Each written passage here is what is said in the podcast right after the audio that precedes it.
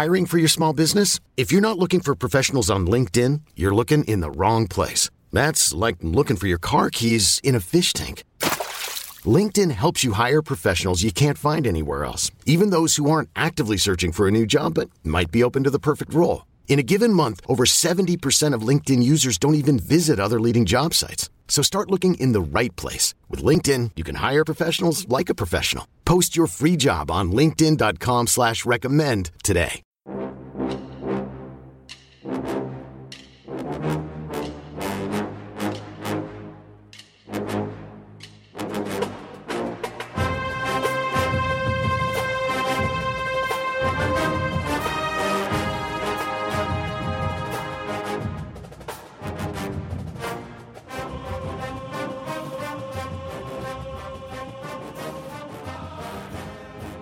Good morning, Bucknutters. Welcome to the Bucknuts Morning Five here on Monday, July 19th, 2021. I am Dave Biddle. I am very happy to be joined by Steve Helwagen. Steve, Big Ten Media Days are this week, Thursday and Friday in Indianapolis. Now, usually Big Ten Media Days are held in Chicago. They didn't have Big Ten Media Days last year. We didn't know if there was going to be a season at this time last year. I'm psyched up, man. I'm excited we're finally here. Big Ten Media Days, the end of this week, Thursday and Friday. Ohio State stuff for the listeners out there all of Ohio State stuff will be on Friday. They split up. They go seven teams on Thursday, seven teams on Friday. All of Ohio State stuff will be on Friday. We will be there covering it. Steve, it's interesting. It's going to be in Indy, not Chicago. Every year that I've covered it, it's been in Chicago. Do you think this is like a one year thing, moving it to Indy, or do you think this might be a, a permanent location for Big Ten Media Days? I think they might want to see how this goes and see how well it's attended. I think for most people in the Big Ten who cover the Big Ten and for the coaches and the players, and all the administrators that come to it. Um, you know, Chicago is probably more accessible by airplane. And they also have always done a kickoff luncheon, which is usually drawn about 1,500 to 2,000 people in a big ballroom, either at the convention center hotel, I think it's a Hyatt, or at the Hilton downtown, one or the other. Or they've had it at the Marriott as well, I guess, up on Michigan Avenue uh, before as well. But uh, they usually fill up a big ballroom with fans for a 2,000 seat uh, luncheon, which is kind of cool. Um, but for the media and the coaches and the players, it would seem Chicago is more accessible. But in this case, I think with COVID and everything else that's going on, Indianapolis made a little bit more sense. They already have the contact there with the building. The building is basically sitting empty, the Lucas Oil Stadium. So they were happy to get the the booking, I guess, here in July, and that's where it's going to be this time. So we'll see how it goes. See if people are able to find their way there. See if people want to come there. That's the big thing this year with COVID. How many media people really are going to go out of their way uh, to come and cover this? Is it going to be archived so that if you didn't come, you can still have access to all the uh, all the information. I don't know, but uh, we're looking forward to it. And uh, yeah, this is going to be uh, going to be a lot of fun later this week. Yeah, I can't wait. Um, all right, let's get into biggest storylines for Ohio State. We'll look around the Big Ten here in a minute, but um, what do you think the biggest storylines for the Buckeyes are going to be uh, when Ryan Day and, and the three player reps? By the way, the three player reps, we'll get into them in a minute too. But Chris Olave, Thayer Munford, Zach Harrison are the player reps. What do you think the biggest storylines for Ohio State's going to be? Well, to me, it's pretty simple. I think it's two huge storylines for this team. And uh, the first one is obviously the quarterback situation. The quarterback is going to be surrounded, in my opinion, by 10 players who have experience, who may not all be returning starters per se, but guys who have played and proven themselves, I think, at this level. And I think it's incumbent on those guys to play their best football to make it easier on the quarterback who is that quarterback? Uh, Ryan Day is going to be besieged by that question. CJ Stroud, uh, Jack Miller, and uh, Kyle McCord, you know, the three guys battling for the job. And I think that uh, Coach Day is going to be asked, how are you going to make that decision? When are you going to make that decision? And so on. And is it possible that they could play two quarterbacks? I think all these questions are going to come up uh, during the uh, the media day for him in, in regards to the quarterback position. The other big storyline to me is the defense, And this one's kind of divided into two parts. Is the scheme going to be better than what we saw last season? That's the first one. And secondly, is the personnel going to be better than what we saw last season? Those are two huge questions. And, uh, you know, uh, Kerry Coombs has had the entire offseason to study what happened last year and to try and come up with a scheme that fits the players the best. So, in my opinion, you look at it and you just say, hey, uh, get into preseason camp and uh, build the defense and uh, and put the personnel in the right spots so that they can all uh, flourish within that defense. So, to me, those are the uh, excuse me the two biggest things that I'll be looking for. Really, three if you count the, the defense as two of them.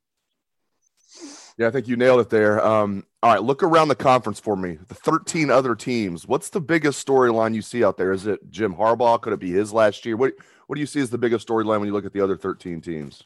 Yeah, it's going to be interesting to see what kind of questions Jim Harbaugh is going to going to lower himself to answer because there's going to be a lot of them from maybe not necessarily the Michigan media because they don't want to burn any bridges, but uh, possibly uh, you know some of the other media are going to come at him and and say, is this going to be it for you? And, and how have you let it get this bad? And, uh, you know, everything else that, uh, I mean, they're picked fourth in the 24 seven sports uh, Eastern division poll. Uh, uh, Steele, Phil Steele had him number 60 in the country. Uh, this is usually the number 15 team every year in the preseason poll, and now they're number 60. So I think people have caught on that it is not working out for him uh, at Michigan. So I think that's the big one. Uh, welcome back to Bret Bielema at Illinois. What's it going to take to get Illinois, which has really been through two terrible decades of football? Uh, what's it going to take to get them back uh, on top in the in the Big Ten? The West to me is wide open. Um, I mean, it's not like there's an Ohio State on that side of the ledger to where Illinois can, you know, Maryland and Rutgers ain't winning that division, but Illinois, you know, with a couple good recruiting classes, could shoot back up to the top of that thing. So, you know, um, what what's it going to take for Bret Bielema to get that thing uh, going again? Beyond that, um, you know, Iowa, uh, Kirk Ferentz is kind of getting on in the years, and and and you know they've had a Wisconsin monkey on their back here. They just can't beat Wisconsin, and that's what's cost them the division in recent years. Can Iowa rise up and, and be the best team in the West this year? Scott Frost is this you know is this a make or break year for him? They just changed athletic directors at Nebraska, bringing in Trev Alberts, who really has no ties to Scott Frost other than the fact they're both former players at Nebraska? Is he going to be under a more discerning eye this year? Uh, you know, is he going to get him beyond five and seven and get him into a bowl game this year and maybe contend in the West? So those are probably four or five of my overlying uh, storylines that I see. Uh, Indiana was it a one-hit wonder, or will they be uh, back up there? You know, in the top two or three in the East. Uh, you know, they beat Penn State, they beat Michigan, they did so many huge things last season. So, um, you know, I want to see can they carry it over. So, those are probably probably the ones that I'm looking at. I'm sure there's going to be a lot of questions about last year and everything people went through. Um, you know, the players, the coaches, and whether or not the Big Ten screwed up. And I, for one, think the Big Ten did screw up. Kevin Warren, his leadership uh, was was missing in action. We'll put it that way. And some of these university presidents were just as much to blame, like Schlissel up at Michigan and some others. Kevin Warren, do you think we're going to hear from Kevin Warren, and how much do you think he's going to be grilled?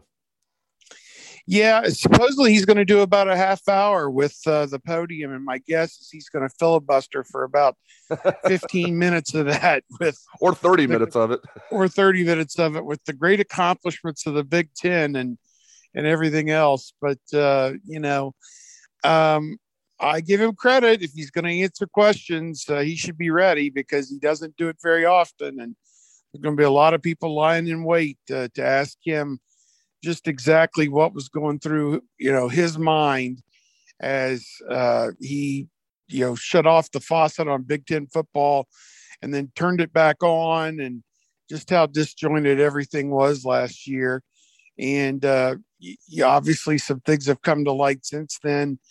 Uh, the the email that uh, was shared from Ohio State's president that uh, he had questioned the uh, the uh, uh, I forget what authenticity. yeah, the authenticity. authenticity. of the letter. Thank yes. you. Yes, that's the proper word. Question the authenticity of the response from the Ohio State parents of being so upset that there's no season. Uh, you know, who who the hell is he to question anybody's authenticity, and and why the hell would you ever think that? I I, I don't. I, I'm I'm confused who who he is to believe that that the parents didn't accept that decision. I mean, it just I I and to question their motives. I I, I don't know where he gets off if that's true. Uh, so that's a that's a tough one he may have to answer to, because uh, you know their response was 100% genuine, was 100% transparent, and his most certainly was not.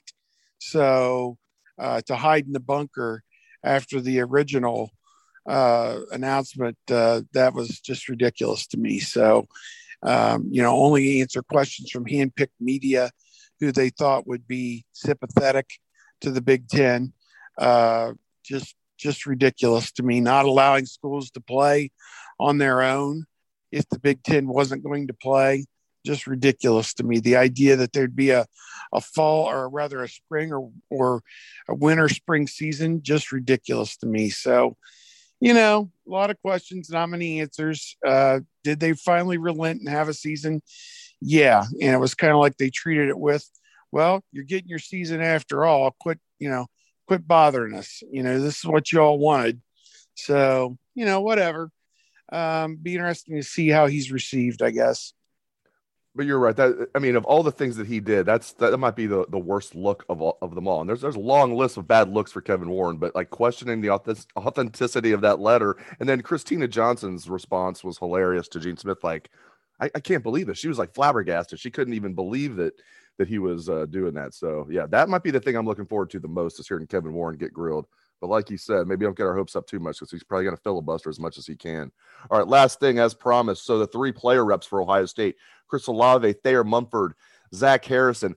I guessed right on two of them. I guessed Olave and Munford. I guessed Haskell Garrett would be the defensive rep for the Buckeyes. We're bringing Zach Harrison. Now, I think one of the reasons was talking to somebody at Ohio State was they didn't want every question for Haskell Garrett to be so what was it like getting shot in the face? Like, oh, it, it hurt. It was not fun. Um, that that's how it felt. They figured, you know, half the questions were going to be, especially from non-Ohio State people, were going to be about you know the incident that happened last year with Haskell. So they didn't want him to deal with that. So they're bringing Zach Harrison. Uh, I like this group: Olave, Munford, and Zach Harrison. Your thoughts, Steve? Yeah, I think uh, typically I like the idea that a, a senior is going to be rewarded uh, for passing up the chance of going to the NFL, which Olave and Munford both did. We can debate where they were going to be selected and how they can improve their stock if they both have injury free, outstanding seasons in 2021. But uh, those two guys are leaders and great players uh, in their own right, no question, and potential All Americans, no doubt. Uh, Olave to me is is if he puts even more polish on his game, he is going to be a very difficult person for defenses to contend with. And obviously, he's got his running buddy Garrett Wilson right there with him, and Jackson Smith-Njigba looks like he's ready to step up there as well. So, uh, good call there on Olave. I would agree on Munford certainly. Uh, now a fifth year player, I believe, and then um, Zach Harrison. To hear Ryan Day talk about it, uh, he was one of the hardest workers, I guess, during the off season and has decided, you know, that that he wants to really, really improve off what was an okay year last year in, in the seven or eight game season. And now uh, he wants to take his game to another level. And if he's able to do that, maybe he could be regarded along with Chase Young and the Bosa brothers as another one of the great defensive ends at Ohio State. So he's got some NFL aspirations, could leave after this upcoming season as well. So yes, three very good representatives, solid citizens, and uh, look forward to hearing what they have to say about what's happened at Ohio State during this off season, really since spring football ended, and obviously what they're hoping for in the upcoming season 2021. Uh, man, it was just just over six months ago when Ohio State lost the national championship game to Alabama in mid January, early January, and now here we are getting ready to talk football again for 2021. It's almost here, Bucknutters. Great stuff from Steve Helwagen. Thank you very much, Steve. Thank you to all the listeners out there for tuning into the show. We appreciate that very much. Hope everyone has a great day. Let's hear that Buckeye swag, best damn band in the land.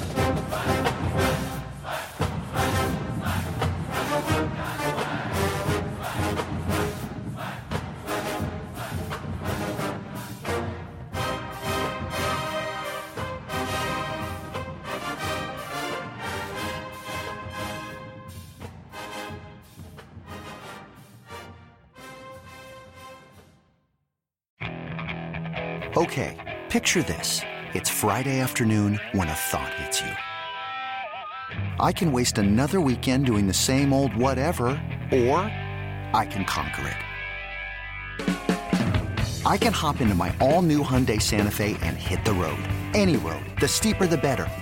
Because my all new Santa Fe is available with H track, all wheel drive, so I can hit the trail without a worry in the world. Heck, with three rows and best in class rear cargo space, I can pack the whole family in with all our gear. We've got available dual wireless charging for our phones, so we'll never lose touch with civilization, and we won't lose touch with the primordial power of Mother Earth. So, which is it? Waste the weekend or do something a little more epic? And conquer it in the all new Hyundai Santa Fe. Visit HyundaiUSA.com or call 562 314 4603 for more details.